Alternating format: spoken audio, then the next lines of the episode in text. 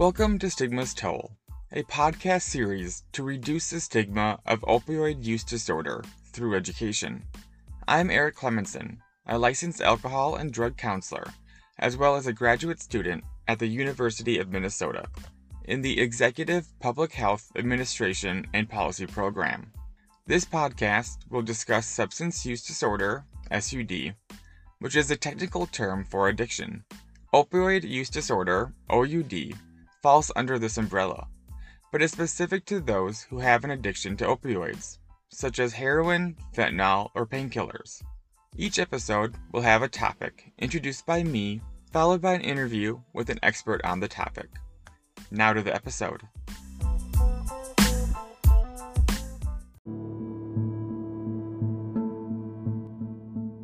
The current opioid crisis was spurred by the overprescribing of opioids, which led to misuse and then expanded to heroin and fentanyl, which are much more lethal and addictive. There have been multiple theories for addiction. However, they all fall into four categories. These are the traditional pleasure and withdrawal, habit, incentive sensitization, and cognitive dysregulation. The pleasure and withdrawal explanation speaks to the euphoria of drugs and the negativity of withdrawal. Habit speaks to the repetition of drug use, leading to a stimulus response learning causing routine. Incentive sensitization speaks to the want system of the brain. Lastly, the cognitive dysregulation speaks to the loss of control due to the changes to the cortical systems of the brain. The causes of addiction are hard to pinpoint. However, there are some aspects that contribute, such as how the continued use of opioids disrupts circuits in the brain that are required for the prefrontal cortex, which is where we self-regulate. Changes to these circuits creates impulsiveness and compulsivity, as well as makes the person more vulnerable to depression, anxiety, and irritability. Once one has these brain changes, it is harder for them to tell the brain no, don't use. As drug use can be a maladaptive coping skill for many, with increased depression, anxiety, and irritability, they are more likely to seek these drugs to cope with these negative feelings. In this episode, we will discuss the most up to date information regarding the theory of addiction from our expert.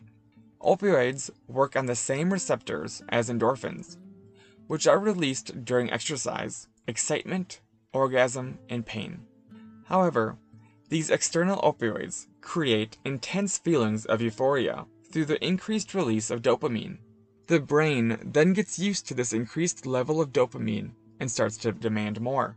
These changes can be seen as when someone who is dependent on opioids is shown something that reminds them of using, it creates an intense craving which has been shown in brain imaging, as the brain is expecting and desiring opioids.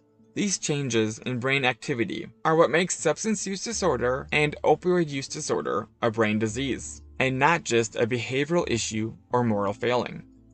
For the scientific background regarding opioid use disorder, the expert we have today is Dr. Mark Thomas, who is a professor of neuroscience at the University of Minnesota and the director of the Medical Discovery Team on Addiction, a new research program funded by the Minnesota legislature to fuel cross disciplinary collaborations and discover new treatment options. This research examines how addictive drugs alter the brain and how these changes can lead to compulsive drug use. His lab is now focusing on ways to disrupt addictive relapse. This team researches addiction and are trying to find new ways to treat it. During our interview, Dr. Mark Thomas explained some of what the Medical Discovery Team on Addiction is and how they are hoping to design transformative therapies to battle addiction. He spoke to the dopamine system in the brain, how it is important to addiction, and how it plays a role in helping us do things that are important for survival. He spoke to the misconception that people use drugs for pleasure which adds to the stigma, as many believe that drug users are being selfish and seeking pleasure. He explains that just because drugs release dopamine, it does not mean that pleasure is the draw to keep using. He reports that the science doesn't back up the pleasure seeking theory, which I mentioned earlier in the introduction. Instead, it is better explained as though once used, the brain thinks that we need to use drugs for survival, so pleasure is not even in the equation. The brain simply is saying there is something important to survival in the environment. Keep doing that. Dr. Mark Thomas explained that with advances in neuroimaging, they are able to view the brain's functions in real time, which is very important to advancing research. The most exciting and biggest advancement that he spoke to is the idea of neurostimulation as a therapy for addiction to help create new pathways in the brain. They already have used this process to help manage Parkinson's disease with great success. The hope is that through this stimulation, they may be able to cure addiction, or at least make it more manageable. Now, please enjoy the interview. Hey, Eric. Hey, Mark. Thank you so much for being here. Why don't uh, we begin by would you like to introduce yourself? Yeah. So, my name is Mark Thomas. I'm a professor in the neuroscience department at the University of Minnesota, and I have a role as director of the medical discovery team on addiction. Thank you. Do you mind explaining a little bit what the medical discovery team on addiction is?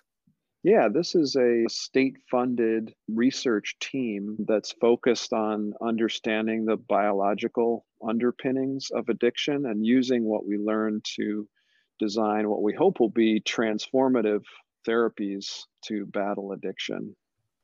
That's amazing. That's very important work. So, what do we know about the brain and addiction?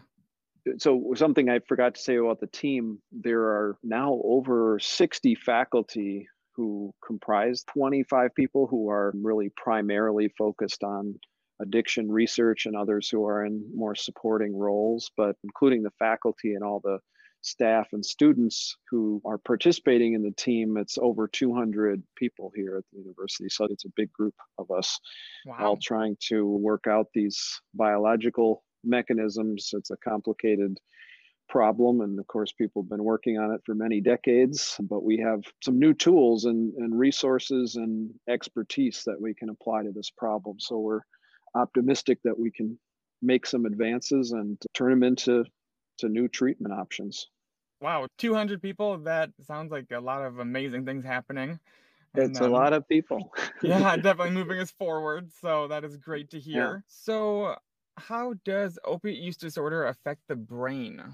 Yes. So, a lot of what we know about how drugs that people use and sometimes overuse affect the brain comes from studies in animal models, to be honest, because it's hard for various reasons to study this sort of detailed biological mechanisms in people. And it's hard for various different reasons. One reason is that we often don't start to examine people and their neural function until after they've been exposed to different kinds of drugs that humans might uh, overuse and and maybe that point had a lot of experience with drugs and so we don't know if, if, if their brain function might have been like that originally, or was it that way because they were exposed to drugs? And so I have just a difficult time teasing out those neural factors that might relate to addiction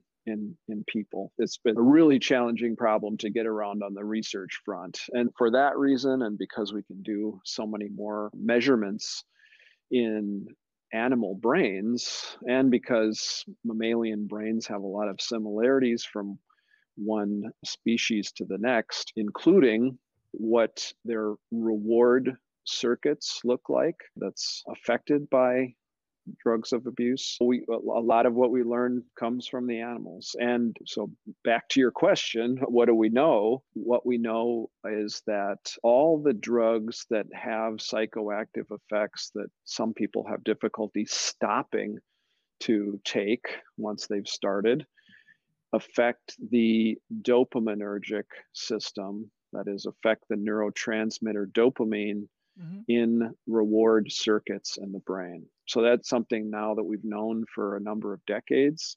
And a lot of the research in our field has been trying to understand that role for this neurotransmitter dopamine and and how this compulsive drug seeking that that people might some people might show all the different drugs that people can have difficulties with, whether it's alcohol, um, tobacco products that contain nicotine, cocaine, methamphetamine, or opioids, all affect this dopamine system.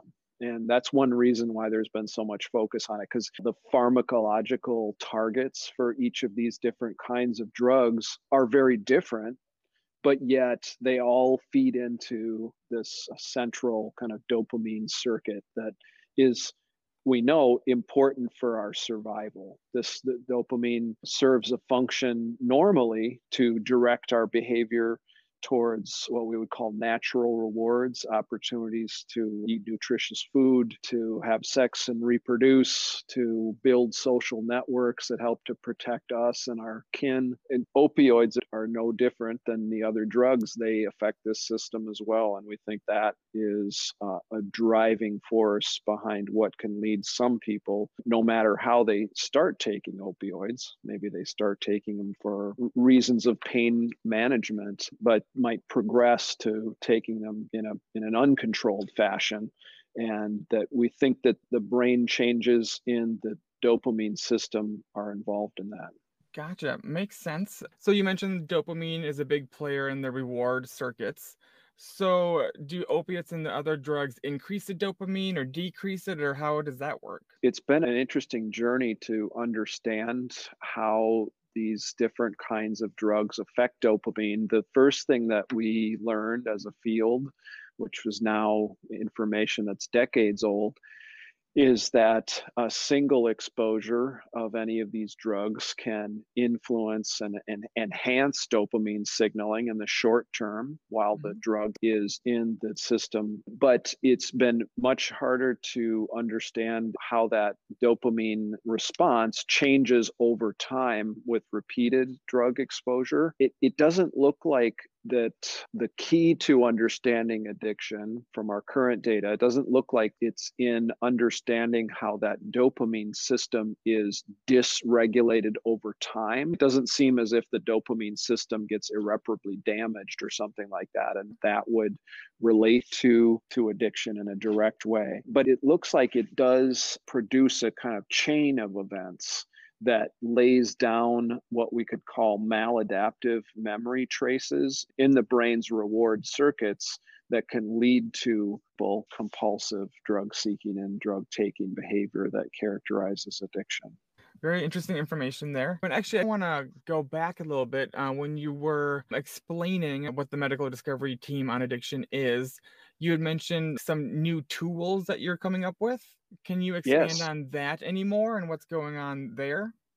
Yeah, there's been a real explosion in technology in the neuroscience field in general in the last 10 to 15 years. One real interesting realm has been in neural imaging. So, looking at different ways to assess brain function using imaging tools one example of that is that we now have the ability in behaving animals like rodents to examine ongoing signaling between neurons, brain cells, while an animal is engaging in some kind of behavior that we can measure. And, and, while it's experiencing the effects of a psychoactive drug like heroin or cocaine. And that is just blowing everyone's mind in our field because it opens up all kinds of opportunities to study things that you know were previously untouchable. And so combining that with imaging that we can do here at the University of Minnesota that not too many places have available magnetic resonance technology, MR imaging, to look across the entire brain to look at kind of brain dynamics, that is, activity connecting one part of the brain to another over time. There's an incredible number of new options that we have to do experiments where we're measuring brain activity. And that's really been one of the frontiers. And as a group, we have a good handle on these different kinds of technology and are actually actively working on making them even better tools along these lines to look at mm-hmm. brain activity that changes over time if we do these kind of what we call longitudinal measurements, looking at the same subject again and again during different phases of drug exposure. Wow, I didn't know that this was happening. I've seen some about how we can look at the brain and see how addiction affects it, but it tends to be those pictures with the red spots that have more activity and things like that. So, yes, yes. This is a, a huge advancement, it sounds like.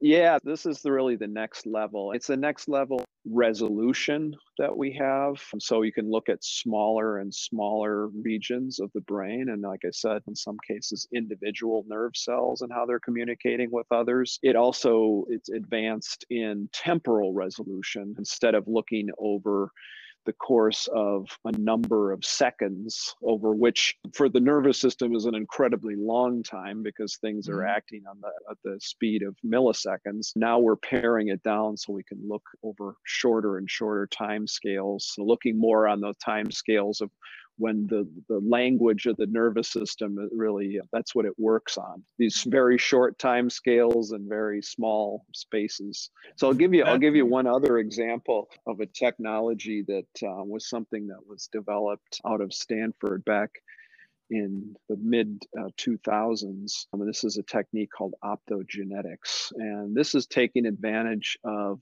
light sensitive proteins that function as what we call ion channel. And when you shine a light on a cell that contains one of these proteins, the protein opens up and forms a channel so that electrical particles can flow through into the cell and produce an electrical signal, which is what neurons work on. They work on these kinds of electrical signals.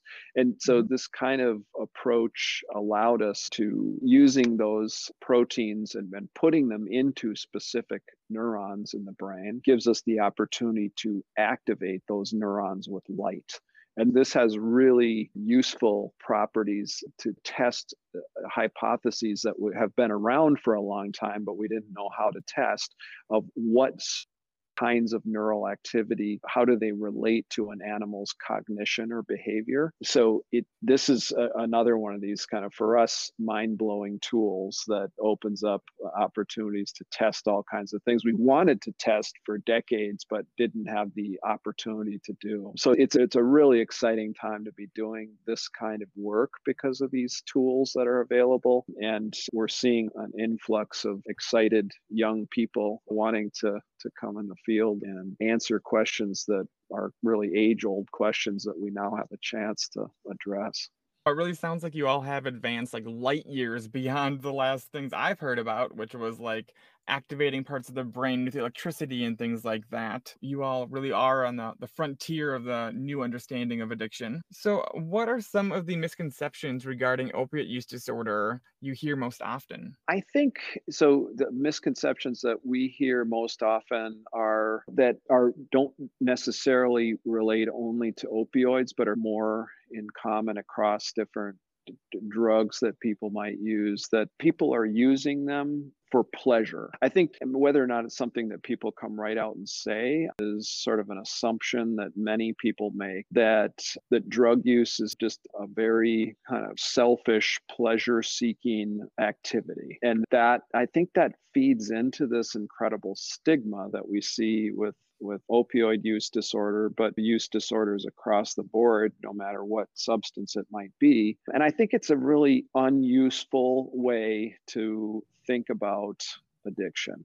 And it's actually a harmful way to think about it because that is really not what we understand to be the case from the most advanced neuroscience information that we have available. So I, I mentioned the, the dopamine system earlier, and the first idea scientists had about what dopamine's role might be in the brain was that when dopamine is released, as can happen, as does happen with exposure to drugs that people sometimes overuse, when dopamine is released, that is a signal to the brain that pleasure is it's it's the signal that mediates pleasure in the brain. So Mhm. dopamine equals pleasure. That was like the first idea that people had that was pretty straightforward because it did seem to be released during these experiences that were clearly pleasurable. Mhm. and so it made sense. But as we as a field started to look into this more deeply more directly that did not hold up. That hypothesis did not end up holding water dopamine produces uh, what turns out to be a much more complicated kind of signal and the Hmm. signal is more related to what we would call a do it again signal so this is something that is signals to the brain we think an event that happens that is important for the survival of an individual. And so rather than the experience of pleasure, it's like when, when a dopamine uh, signal goes up, it's signaling. There's something in your environment that you need to pay attention to, you need to remember, and you need to, if at all possible, do it again to get to this place where you get this signal because this is something that's important for your survival and Wow. and, and to me it actually has this really important practical implication for how we think about addiction because if that's what these drugs do to feed into that system that says this is important for your survival then it's a much different way of thinking about what people are experiencing when they have trouble stopping to seek and, and take these drugs because their nervous system, whether or not they're consciously aware, which is probably something they're not consciously aware, Mhm. is, is telling them, you got to do this. This is important for your survival. That huge dopamine blast that you're getting means that this experience is something you need to do again. And so, whether or not it's pleasurable or however they experience it in terms of their emotions, there's another piece at play, an important piece that's actually evolutionarily very old and very baked into the system. That's a, system that's telling them, do this again. I've never heard that before. Well, that's a shame. and that's the message we're trying to get out there. This is based on the most recent science, and I don't think that information is out there for people to, to get. And I and I hope that it, it changes the way that people think about stigma for this and other mental illnesses and mental disorders. Yeah, because I was always taught because of the dopamine, there was a pleasurable effect, which is could really add to the selfish or the feeling that people who use are selfish and Yep. things like that. So if we Yep. just look at it as it's a do it again signal, then really that could reduce a lot of the stigma that we're looking at. I hope so. I hope so. That, yeah, that is very powerful. So speaking of stigma, have you seen the stigma of addiction affect your research at all? Yeah, that's a good question. I, I wouldn't say that it affects the research directly, but I do feel that it diminishes the potential for philanthropic efforts. Oh, to be yeah. honest, we, as all scientists are, we're in a constant game in a way to find funding for the research that we want to do. That's how the system is built. And so we're we're lucky enough to have good support from the federal government for this kind of work. But it's it's not always enough to fund the work that we feel like we could be doing that to uh, get as far as we can in order to find new tr- effective treatments. And we're trying to find money from philanthropists who might be willing to contribute to this and compared to money you might find for childhood cancer efforts not to throw them under the bus because they need they need their money too for very Right. good reason. Yeah i think it's harder it's harder to find somebody who might want to put their name on a building that houses addiction research because do they want to be associated with that? So i, I think i think that it, it is something that families who are struggling with this there's a certain amount of shame at, at times and you know that that factors into the stigma and, and so it, it, it influences indirectly research efforts because i think that it diminishes the resources that as a society we put towards this. You know, that said the government does recognize that this is a big problem. You hear about it pretty often these days in terms of the opioid epidemic Mhm. and, and just how many people are are overdosing and many of those are fatal. And obviously we've got a, a large problem to deal with that that most people in public works uh, understand. And that is good that the government is funding a lot of this research, but really it, you always could use more, you know, money to do more research. So if private people are less likely to donate because of the stigma of addiction, yeah, that could make a big difference, unfortunately, in how much research we can, we can actually get accomplished. It, it, it really does. It really does. It's it's incredibly time consuming to mm-hmm. pursue the federal funding. And I'm not saying that pursuing philanthropic funding doesn't also take time, but it, it consumes uh, a large percent of our time as uh, researchers, as faculty members to write and rewrite, frankly, many times grants. So, you know, if, if we had other sources uh, that could free up quite a bit of time to do the actual work we know we need to do to solve the problem. Yeah, that's good to know. It's something like I don't normally think about. So it's good to yeah. get that information out there as well. So, if there was one thing you wish the public knew about addiction, what would that be? Yeah, I do think we we touched on it there mm. because I think this idea that this is not a a moral failing, it's a biological failing. These drugs are tapping into a system that was built for another purpose and and that other purpose was to ensure our survival as individuals and as a species these are evolutionarily ancient brain circuits mm-hmm. that these substances have co-opted and i think if you can think about it that way it it turns it into something that i think would give most thinking people more compassion for for those suffering with this disorder. And there's a lot of debates in, in the community about can we call this a disease or a disorder or what how do we refer to this and i, I think everyone's got a, a point about this and, and so people feel that calling it a disease makes it seem hopeless and insurmountable and, and if you're somebody who's struggling knowing that you have something that other people would call a disease makes you feel more helpless. Well, that's not going to sit well with you. And that makes mm-hmm. complete sense. On the other side of it, some people feel that now that they understand that they have something that is biologically different in them that one could refer to as a disorder, is incredibly freeing. They think, mm-hmm. "Oh my gosh, I thought it was that I was such a screw up, and now Definitely I understand." Yeah, yeah. That, that so it's funny how just read articles using this term of the disease model. I think is a little bit beside the point. There, uh, it, it's incontrovertible that there are biological effects of these drugs, and that we, mm-hmm. you know, the more we know about them, the the better we, the better chance we can use that information to really make even more effective treatments for people who are suffering because we do not have enough effective treatments as it is. So, talking about effective treatments, do you have any hopes for like future advancements or like where we might end up with all this research being done? Yes. So we've got a, a, few different things that we're excited about. One one thing that sort of plays through a, a number of different projects that we're working on now relates to the idea of neurostimulation as a therapy.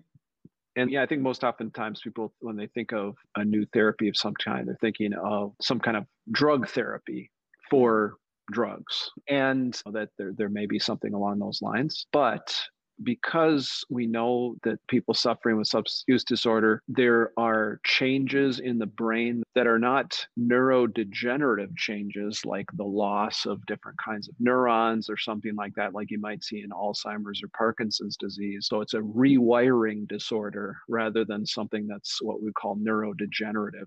So with something like rewiring disorder, there's the potential for us to stimulate the brain in ways that produces a kind of beneficial rewiring that can, wow. in a sense, fix the problem that drugs had produced. And in the animal models, this is you know becoming more and more possible. And so we can produce groups of rats or mice that have characteristics like drug seeking behavior. Mm-hmm. And by stimulating the brain in very specific ways, we can unravel and, and defuse those changes that drugs had wrought and return the animal's behavior to more kind of normal functioning where they don't respond to drug associated cues and contexts in exaggerated ways like they might have prior to this sort of neurostimulation therapy. So it sounds in some ways like applying that to people is sort you know in the realm of science fiction but for parkinson's disease one of the chief kinds of therapies that's now in much more regular use is a neurostimulation therapy brain stimulation uh, electrodes surgically implanted down into the brain of somebody usually who you know has medication resistant parkinson's symptoms and stimulation through that electrode produces really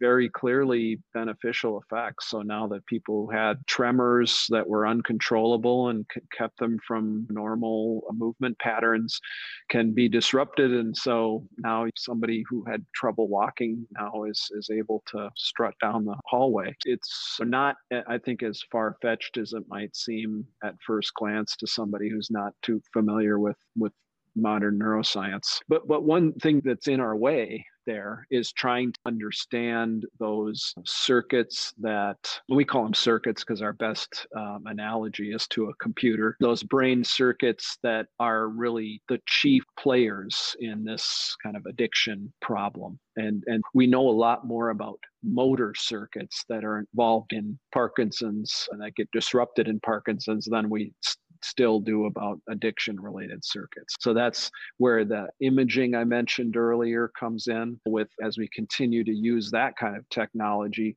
we'll learn more about where and when we can provide neurostimulation that might be beneficial to disrupt people's cravings for drugs that could lead them to relapse. That is very exciting. like working in the field, I jumped to, yeah, a new drug uh, therapy or something like that that we would be looking at. That really almost sounds like it could be going the way of a cure of some uh, sort, hopefully someday. Yeah, we don't want to set our sights too low. We're thinking about things that could really make this, even if it's not a full on cure, a, a mm-hmm. much more manageable problem that not nearly as many people are going to die from. You know, that's uh, obviously one of our, our, big concerns right off the bat. I, it, I, mentioned the deep brain stimulation that's useful for Parkinson's, but mm-hmm. another area relating to this is non-invasive brain stimulation. So that's also on our radar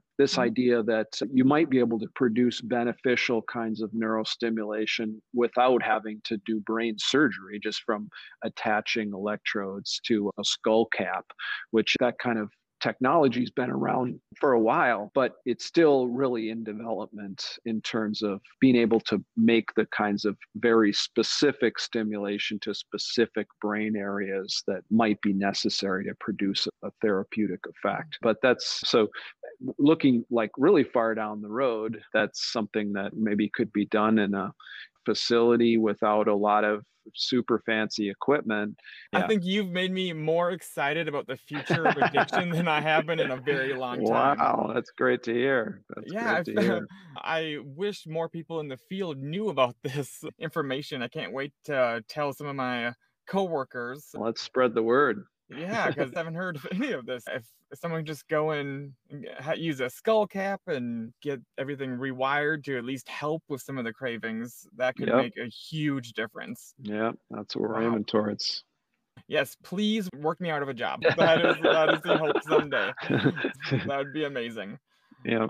So I know you had mentioned that compassion is important for us to have for people with substance use disorder. Is there anything else that you can think of that would help us like improve the health of those with substance use disorder or opiate use disorder? I think having this kind of harm reduction framework is a really useful thing. And there are always arguments about whether that's going to promote further or condone drug use and i don't buy into it. I mm. think that this is it really in terms of public health we really just have to think about harm reduction and uh, what can we do that's going to improve the health of people right now? And it just makes so much sense to use those kind of principles in, in our work. And so i hope that the people in the field continue to beat the drum on that one and mm-hmm. don't knuckle under to the forces in society that are keeping that approach at bay. And you see it in the news in recent times here, where people who are